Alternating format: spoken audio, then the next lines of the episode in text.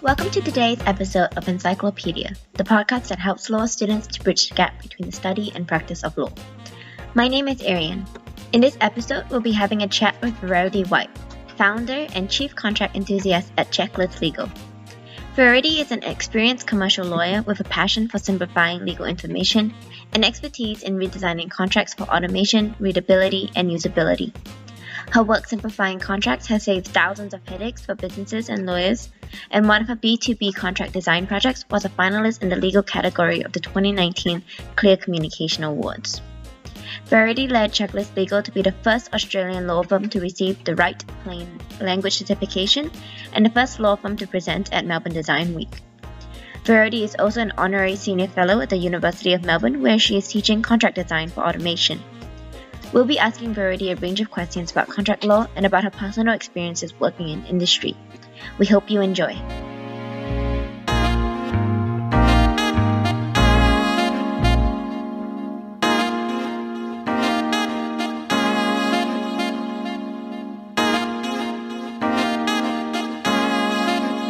Hello and welcome to the Encyclopedia podcast. My name is Arian and I will be your host today. Joining us today is Verity White from Checklist Legal Pty Ltd. Verity, can you tell us a little bit about yourself? Hi, thank you so much for having me along. It's lovely to be here. Uh, so yes, well, my name is Verity White and I uh, have a very teeny tiny boutique law firm called Checklist Legal, where I get to work on uh, lots of fun contract design work and commercial work Uh, for businesses of all different shapes and sizes. Uh, and yeah, I've uh, you know started out in working in-house as a corporate counsel and kind of started up the law firm as a side hobby, and now it's uh, kind of changing into more of a full-time hobby, which is uh, really exciting. And yeah, loving loving the work that I get to do through Checklist Legal. It's great. That's awesome, Verity. Thank you for introducing yourself. Um, before we start diving into the full interview, can you tell us, how would you describe contract law to someone who doesn't know anything about it? So when I talk about to a lot of my um, female founder business owner clients and talk about contracts, people often get confused by what they all mean. Why do I need to have a contract? But often it's, I describe it as A, a guide to the relationship with another person or business, and it's just a way of writing down the expectations and obligations that that you have and and getting what you think in your head on paper or on digital paper uh, so that it's clear to everyone involved. So that's how I think about contracts, a bit of a map for relationships. That's awesome. I think that is a very um It's a very good way to describe it to someone who doesn't necessarily work in the law and might find contracts a bit more intimidating. Um, mm. And when you were starting out as a student studying law, was contract law the area that you really wanted to practice in, or how did you end up in working directly in contracts? Yeah, so I, uh, from doing an internship when I was still studying, I was doing an in-house internship at a telecommunications company, and they liked me and offered me a paralegal role. I, I was like, what, a paid a paid legal role? Yes, please. That would be great. I don't have to work at a bar anymore. Excellent. Uh, so I started doing that work, and, and as lots of people who've done work experience, or if you've worked in-house, there's a lot of contract work involved when you're in-house. There's lots of contracts when you're buying stuff. There's contracts when you're selling stuff. There's contracts with employees. There's contracts, you know, left, right, and centre. So that is how I started to see a lot of contracts. And uh, being quite junior when I started, I was responsible for a lot of the contract admin. So things like making sure that you know, directors signed in the right places. This is back when you sign things in person and you have to go through and tab them up with the little sticky sign here mark. And oh my goodness, if you would miss a page, there'd be like contracts with lots of pages in it, and you'd miss a page, you have to go back and get it signed again. Uh, so I was really sick of doing all of that contract admin work, and it felt like just so boring, you know, just basically taking details from one place and plugging them into another repetitively again and again and again. And so that's when I started getting interested in electronic signatures and automated workflows. And as I started to do, to automate the contracts, I also started to redesign them so that they would work better in a digital world, and I wouldn't have to scroll through lots of different pages to change things. And so that is what got me started down the track that I'm on now, which is contract design, contract automation, and uh, that whole user experience of contracts. So it kind of started out from being lazy and not wanting to do not wanting to scan in documents, and and now it's uh yeah what I my passion. I love that story. I think um that's a famous quote. I don't know the exact words, but it goes something like, if you hire a lazy person, they'll find the most effective way to do it. That's right. Um, yeah. And so I, I have a question. Um you said that you've started working on contracts online and doing the legal design there. Can you tell me a bit how that's been beneficial, or maybe um, has been changing in the realm of COVID and how everything has to be signed online now? Yeah, so there's been a few different changes to some of the legislation on the formalities of how contracts can be signed um, under the Corporations Act, and formal witnessing of documents. It's always been a bit contentious. Um, I've kind of always just argued that you should steer away from some of those formalities when you can, so you don't need to worry about whether or not you've met the formalities. Just sign it under different um, as a different approach. So uh, for COVID, I think there's definitely been a bigger focus on uh, digital, lots of businesses moving to a digital space. So for example, uh, you know, people who used to previously just work as uh, contractors to gyms are starting to run their own fitness businesses and, and using online processes for that. So how do they, where they would normally be a personal trainer and they would just put a bit of paper in front of their clients and get them to sign a waiver and do all of that, doing all that online um, has been, you know, it's a different, it's a similar approach, but different that, that you need to take into account. So those have been some of the impacts, I think, from a contract point of view. For me personally, it's been a lot of uh, conferences attended and presented from home, which has been a bit, you know, it's been it's been fun in some ways, because getting to go to conferences that were previously overseas and you would never actually get to go to them, um, but then being able to access a lot of those world-class global events from home is kind of cool, kind of fun.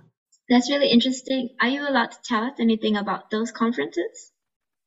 Uh, yeah, so I mean, I, I think I took a selfie when um, with my laptop when Richard Susskind was presenting at one in twenty twenty. I was like, "Look at me!" We, you know, uh, so so those are quite interesting to be able to get access to uh, presenters, and you know, I think that the um, Center for Legal Innovation did a con conference in partnership with the Association for no, the Australian Legal Practice Management Association, the A L P M A. And that was like this amazing event that they opened up. I think it was, it was, everything was free, and you could go along to all of these cool, cool, really interesting sessions. Uh, so I think that there's lots of this, yeah, there's so many options for webinars these days that you can attend. Um, a lot of them are free. They, they might be trying to sell you something, but but a lot of them are free and have really good insights. So uh, so definitely check out those if you're interested. Yes, um, definitely have seen a lot coming up recently, especially run by the law firms trying to introduce people to their firm and talk about everything that they're doing. I think it's really interesting. Yeah. Can you tell us a little bit about your day-to-day life as a contract lawyer? Day-to-day life, yes. Always trying to tweak the productivity to try and make it, trying to batch things together. I don't know if I've ever got the perfect routine, but I do try to group, uh, because I have two client groups, kind of corporate um, legal clients, but then also small business clients. I try to group them together because it is a bit of a different mindset that you need to bring, and it's quite useful if you're batching them together so you're in the right mindset. You don't have to switch around. So I do client calls. Uh, I try to do some focus work of creating contracts and drafting in the morning when I'm fresh, so that that way I can really focus and get things done. I just think it's um, a bit more productive. And then I might break that up in the afternoon um, and have a few uh, you know, client calls with new clients. I do have some clients in New Zealand, so they're two hours ahead, which is handy for Australia because you can start your day earlier. Uh, so I, I have some, some client calls in the morning, bit of focus work, some client calls in the afternoon. And then I try to do a bit more business management, uh, creative work that I need to do on the business in the evenings or the afternoons, so that that way it's, it might be um, looking over graphics or something that I want to add into a new campaign or a new approach, or um, fiddling with a PowerPoint presentation pack that I need to do to deliver. Or uh, yeah, so I try. That's how I try to generally structure my day. But it's uh, a lot of a lot of reading and a lot of writing, really, a lot of drafting. And I understand that you're still working as legal counsel for Telstra, as well as as an honorary senior fellow at the University of Melbourne. How yes. how do you balance all of that? Yeah, so I try and structure. You know, if I'm working at Telstra, I try and structure my day in the same way. You don't have as much control necessarily if there's certain meetings you have to go to, but I do try and get that focus work done in the mornings. Um, you know, getting your exercise done in the morning is always, I think, really important, because that way it's done for the day. You don't have to worry about it. Uh, and the teaching side of things, it has been lots of fun. Uh, and I've now got a whole bunch of assignments, assessments that I need to mark. So that'll be, that's something to look forward to. But that's been really, I think, motivating. It was a bit um, tricky to know where to start when I was setting it up. But once you get set up and you're teaching it and you've got the students there and engaged, it's been really great uh, seeing them in, uh, get their hands into contract design and automation and, and uh, have fun with it there. So I don't, so in terms of balancing, I think um, having a good structure is really important, so that you know, you know, this is this is my day for doing this work, this is my day for doing this work. And um, yeah, so that's how I try and stay balanced. I think COVID's lack of commuting, because I just stay in the same room for many hours of the day, is helpful uh, in some in some instances, but I do miss my bike rides into the office. Uh, so yeah, just trying to balance it, I think, by being healthy. Healthy, getting your exercise in, and yeah, just being clear on what you're getting done every day. And you said you're teaching at Melbourne. Can you tell us a little bit about what you're teaching? Because it sounds like you're teaching oh. um, with contracts. Is that contracts generally, or is that a specific elective that you're teaching? Yeah, so it's really fun. It's a fun subject. It's a master's level uh, innovation unit. There's a, it's a half kind of unit.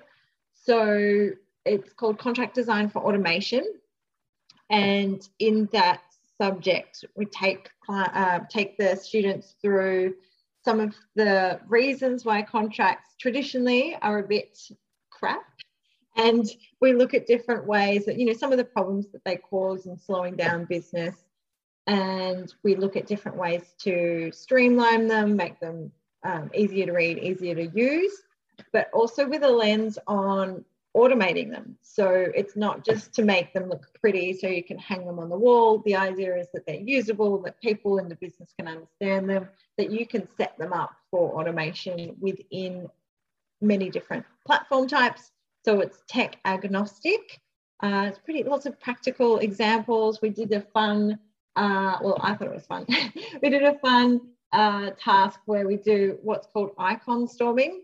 So a key thing, you know, a key trend in contracts at the moment is including more visuals, and icons are a really easy way to use that. You'll see it in websites all the time, lots of icons for things, and putting them in contracts is really useful. So we did, um, everyone gets a post-it, and I called out a word, and everyone has to just have a minute to try and write, uh, draw out what, what an icon for that legal term might be. So that was quite fun. And uh, yeah, so we do lots of practical things to just kind of get, get the students thinking about the law in a different way, and contracts in a different way.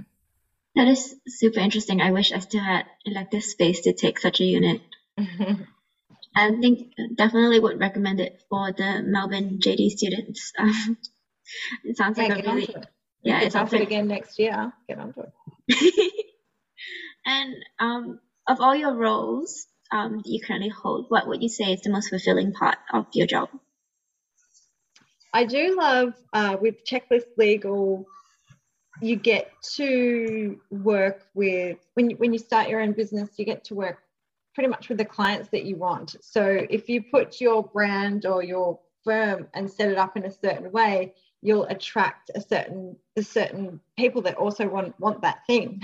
So uh, so that's been really exciting to kind of, I wasn't sure whether or not people would be interested in getting contracts redesigned, uh, but they are. So it's been it's been great to work with like-minded businesses and legal teams and uh, be able to explore this interesting new area of the law with with them. So I think that's probably been the most exciting, just seeing how uh, clients are embracing a different approach that's not necessarily a traditional legal approach to, but but still actually giving them some really strong legal benefits uh, from a different approach. Do you say, do you think just from a commercial perspective, is that really beneficial in terms of sending clients contracts that are more attractive? Does that make it less intimidating? Oh, definitely. There's so there's a lot of research that goes into this. Um, if you're interested, you can just basically search either um, pr- processing fluency, which is a huge benefit. If you can make your co- make contracts easy to read, they're easier to trust. People will trust you more. Um, the signing turnaround time. So for large businesses, often if they've got a contract and their client, clients might take it and look at it and, oh, I don't know, I've got to send this to the legal department. I've got to think about it. I've got to hire a lawyer to look at it. And it might take, you know, two weeks or whatever until they look it over and, and send back questions. But if you can shorten that time down, whether it's on the buy side or the sell side, if you think of sell side, you can get revenue in the door two weeks earlier, um, so that that can compound over time. Even two weeks more interest, you know, on, on even though there's not much interest getting around in the banks at the moment, but just getting that revenue in the door, you know, striking while the iron is hot, so to speak, with your clients, I think has huge benefits. Uh, but also from an internal perspective, especially in-house legal teams are looking more and more to simplify contracts because they know that it's the internal teams that read the contracts and then try to run the business based on what's in the contracts. So by simplifying your contractual documents with your clients, you're actually making it easier for your own team to run the business because they don't have to, you know, like figure out some hieroglyphics in order to do their job. They can just read it and understand it. They can tell the customers themselves, this is what this contract means. So no, we're not going to refund you. Or yes, you are entitled to a refund and I can tell that because of the contract's really clear.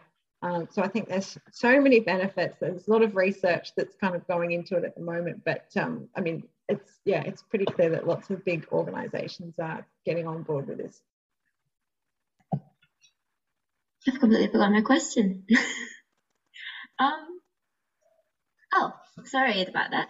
I was going to ask, does that mean that with uh, simplifying the contracts, is that also a terminology um, aspect of that?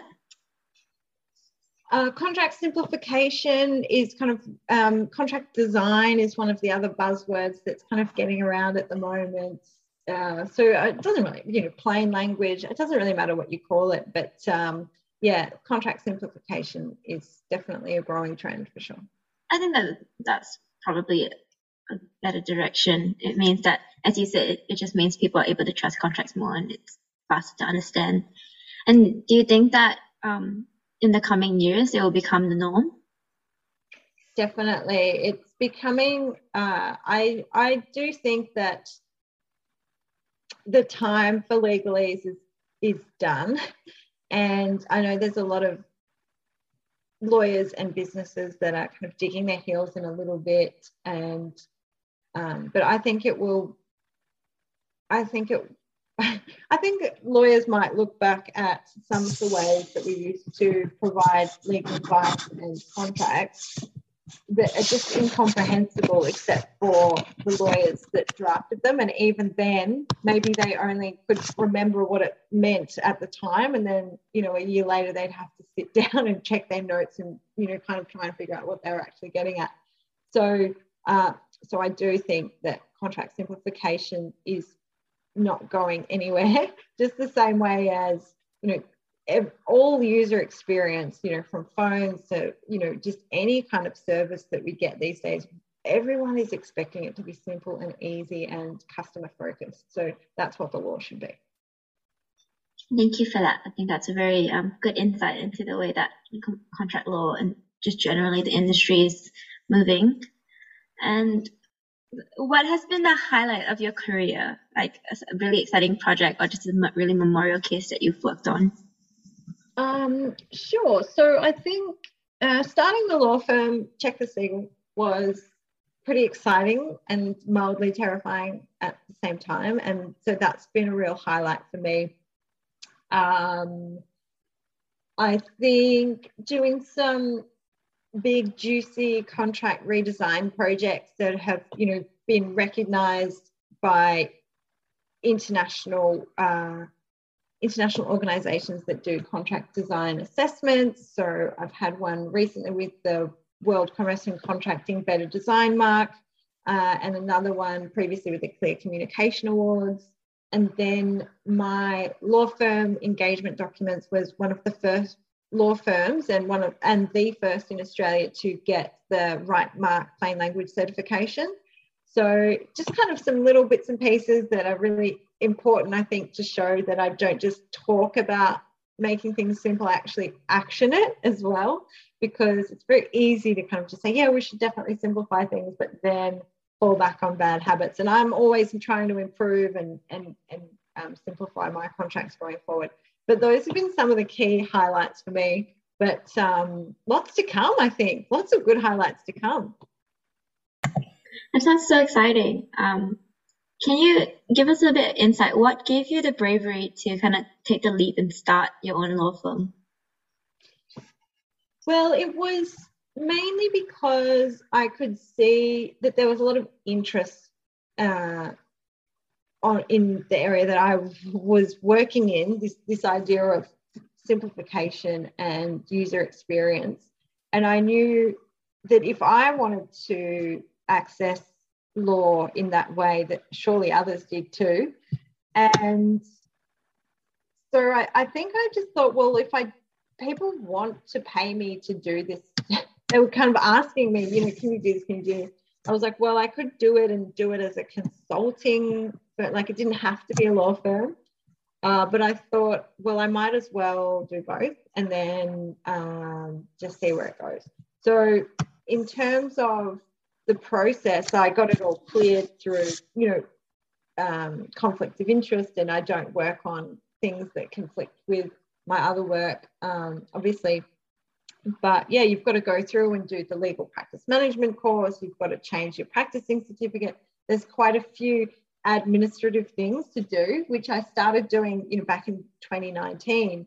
And uh, so it's a bit of a road to do it. So it kind of, you know, you have the idea and then you kind of go along the road and then you're like, oh, I've started a law firm. So it was, um, so I, I don't know that it was like one moment of bravery or, or big, you know, flashing light that kind of happened, but it was just a, it just seemed a natural progression from all of the work that I was doing and presenting on these topics and just wanting to uh, do more in that space that I wasn't necessarily getting the access to be able to do in my day-to-day role. So that was kind of what led me and pushed me towards doing it. That is, uh, I love that. Um, I think it's it's really nice to hear people um, kind of moving towards where they want to be and um, hearing the steps to, I think, especially for the law students who will be listening, where a lot of them will be at the beginning of their degrees, it's really nice to hear kind of the steps that someone takes to And I let them do it. You only have to be practicing for two years and then you can start your own law firm if you want to. You have to do the practice management course now. It's kind of mandatory, which gives you a bit of, it gives you a nice network, but it also gives you um, some of those basics on running a business and running a law firm specifically. Uh, but yeah, I was, when I did the legal practice management course, there was at least one person in there who was at the two-year law, you know, two years practicing mark and was starting their own law firm. I think they were, you know, they were going to pass the two years after they'd finished the course. So they were like right on there. That's super interesting. I think it, it really breaks that mentality that you have, that you have to be like a senior partner or somebody to start. Yeah, you have to be an old white dude to start a law firm. You don't, you definitely do not have to be. It's really interesting. Thank you for that insight. Um, and what kind of skills would you recommend that someone would need to have? Whether that be working just generally with clients, or whether that be wanting to um, start their own firms? Yeah. So with um, and it, obviously there's contract law is quite broad, because you could be you could work on the sell side where you're helping people to set themselves up to sell their goods and services. You could work on the buy side, where you're doing contracts, where you're buying stuff. You could be doing, um, you know, construction. You could be doing, you know, gyms. You could be doing all different areas. So uh, it, different skills might depend on the on the industry that you're in. But for in a general commercial sense of contracts, I think being able to uh, talk to talk clients through things and explain the language, explain the risks, and you know, it's a bit of detective work on uh, just digging those questions a little bit deeper and understanding, uh, you know, what the what the risks might be for that particular industry, for that particular um, service or product type, so that you can have a bit of a checklist of questions when you um, uh, doing your client interviews and client discussions, because you want to Uh, make sure you're covering off the issues, but also giving the client time to uh, to explain their business needs, because it's not just, well, this is the law and there you go, there's a contract. It's about, well, the way that I practice anyway, is about talking to the client and understanding what it is that they want to achieve within their business, what do they want to do right now, but also in, you know, the next six to twelve months, so that that way the contract can kind of flex with them a little bit. Uh, so, yeah, thinking about, I also like to build, I've built an understanding on how online businesses work, so that you're not just going, here's a bit of, you know, paper, or here's a Microsoft Word contract and go and have fun with your business, but actually understanding that the client might be running an online, you know, click to agree type contract, or are they actually sending out a proposal and getting a signature via DocuSign? How are they, and, and that can have subtle differences on the way you might set up the contract. Things like payment terms, you know, you have to understand, are you going to be paying up front, or are you going to be paying, you know, in arrears, or how, how is that going to work? Because that can affect the, the terms that you use in the contract. So um, it's just a bit of detective work, but also just Uh, industry understanding of how business works for me for for um, contracts, you know, commercial contracts. And would you say that that's a little bit more different if you were working in a different field of contracts? Yeah, I think so. If you were working in uh, doing a lot of government contracts, or you know, construction contracts, where the risks might be a bit different, or you might have standard form contracts where you there's set negotiating positions and set, set approaches. So it, it could be different depending on the industry. Um, but I think you start to build up some key risk areas and understanding the risk appetite for the business. What's the regulatory environment that they're in? You know, financial services clients will have really different uh, regulatory environment and needs than a telecommunications, which also is highly regulated, but differently. So So um, some things are, yes, you can just write out your contract, but some things are, well, the law that you operate in in your industry, you know, you've got to tick these boxes. You might have to have health and safety requirements. You might have to kind of understanding the industry, helps you to build in the contract terms that you need for your client, and also how they run their business. If they are buying something from um, another supplier that they're using to supply the services, you might need to think about pass-through terms. So it's kind of understanding that map of relationships, like at the front and at the back end, and, and kind of building that picture around it for the client. So it's detective work. It sounds really interesting. I see why a lot of commercial firms really want you to have that commerciality skill before coming to work for them. Mm. Um, and would you say that there's any technical skills? Um, do they need to have like a really high proficiency in, say, Microsoft Word or any coding skills? Uh, I think Microsoft Word definitely helps if you can use uh, touch typing. I'm trying desperately to get better at typing, but I'm, I'm kind of deciding whether or not I'll give up on typing and just do voice dictation. I don't know that the technology's there yet. I would love to type faster. Um, so anyway, that's something that I might look into in the future. But uh, technical skills in terms of uh, coding, uh, I don't know how to code, but I can build things in no code, no code platforms and, and use automated technology. So I think just having a general understanding about the different types of um, ways that contracts can be formed in an online world. So things like click, clicking to agree and what, what the requirements are around online contracts.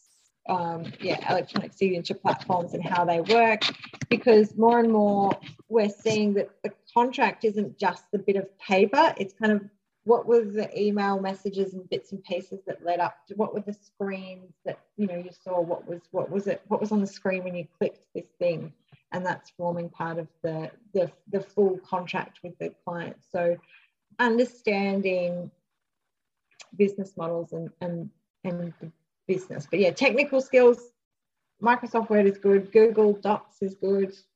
Um, but there's so many apps and plugins for that now. You could probably you could probably um, ease off a little bit. You can use different things to check for cross-referencing and things now. But... Thank you. And I know we talked about it a little bit before in how you balance your three different jobs at the moment, but can you give us a bit insight into how you balance that on top with a, more of a work-life balance as well? Uh, well, it helps to, yeah, get your exercise and that the fun kind of stuff out of the way early, I think. I go for a walk with my pooch every morning, which is really nice, um, getting out and about where we can in these lockdown times. So uh, that, I think, is really important.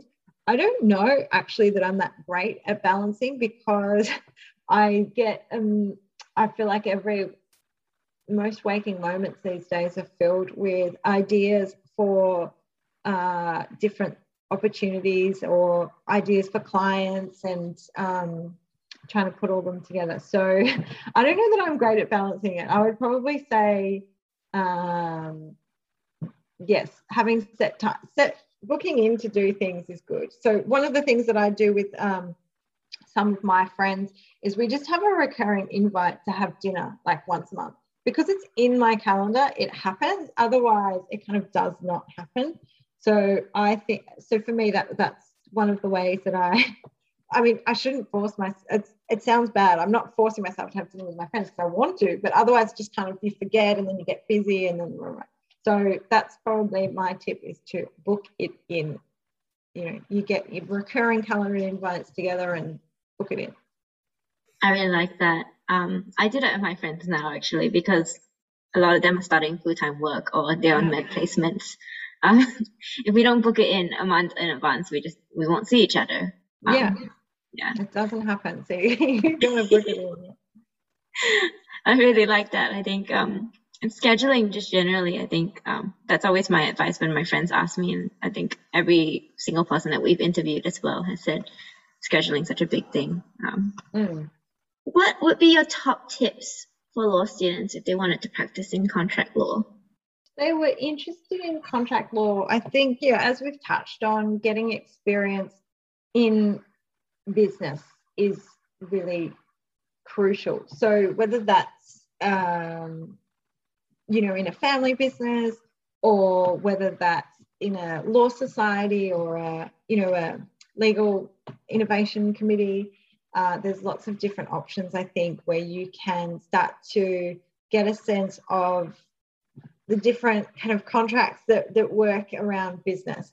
Uh, and I think understanding, um, you know, fiddling around with some of the platforms like DocuSign or, uh, you know, Google Docs with plugins. You know, you can do plugins with Google Forms and Google Docs and build your own document assembly, you know, tools.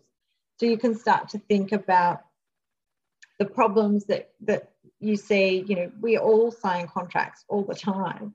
So if you're interested in it, you can start to examine some of those and be like, hmm, I mean, I wouldn't advise you go to the lengths that I do, which is like I say, copies of like the links to the terms and conditions that you, most people probably just click through and ignore, but I like save them and have a look. I'm like, hmm, I wonder why they did that.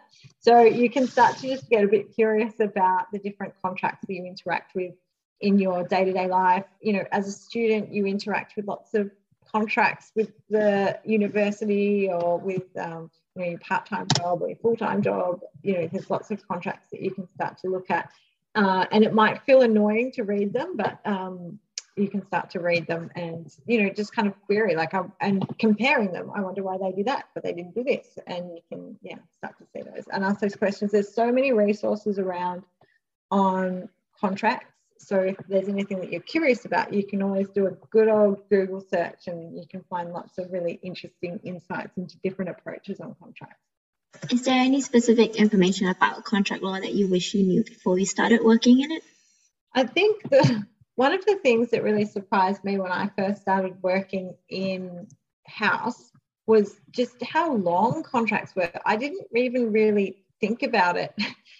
Because in when you when you're studying, you get like a clause to read and a couple of definitions. But contracts are bloody long. Like they can be so long and exhausting, and it's it's just ridiculous because no one could ever, like, not that they're intended to be sat down and read like a book, but um, I do think that they are quite long. So get used to that. So perhaps speed reading is a skill that contract lawyers should have. Uh, you'll definitely um, develop a bit of a, a sense of it after a while. You, you kind of start to know that, you know, definitions are either at the front or at the back, and you start to kind of get, get your head around where things are in a contract.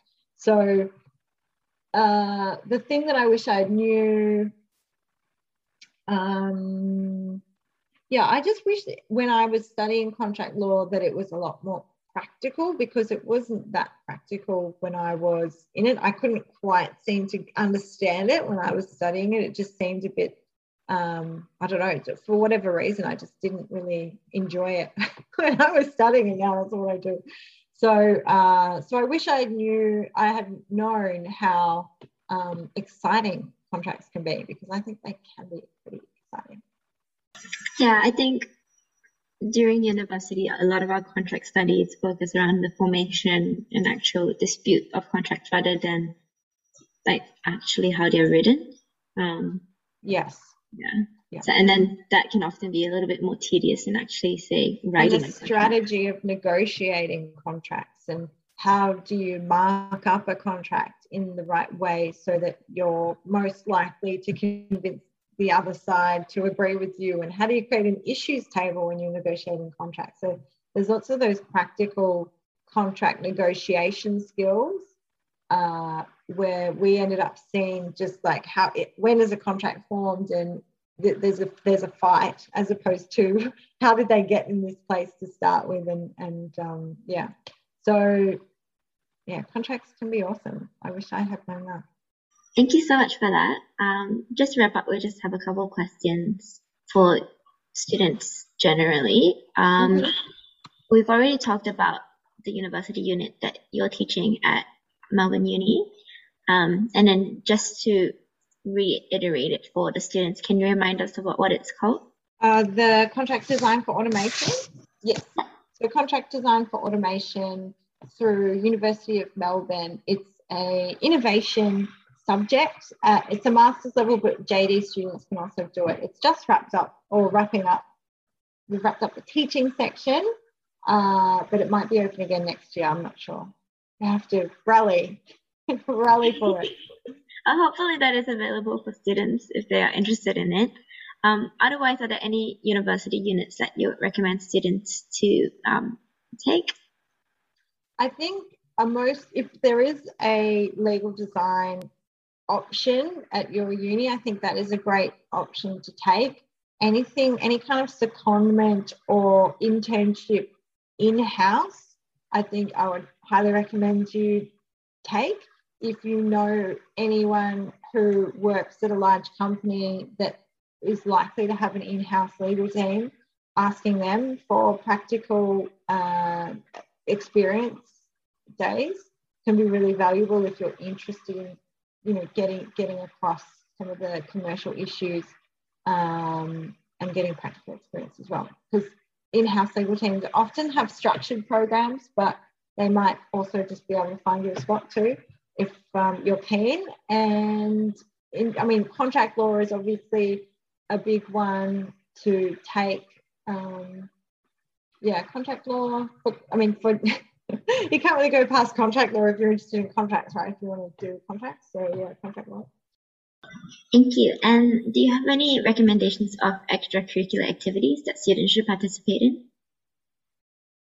I think going along to any legal hacking event or any of the, so ALTA, the Association for Legal Technology Australia, Australia, whatever that one is, ALTA, uh, they have some really great events that are looking at legal technology, uh, which often touch on contracts, because a lot of it is about kind of creating contracts with different um, types of clients.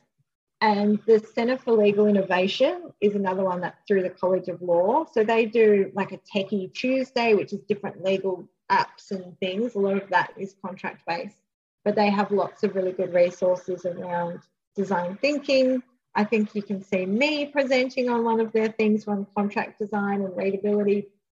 Um, yeah, that's probably some good ones.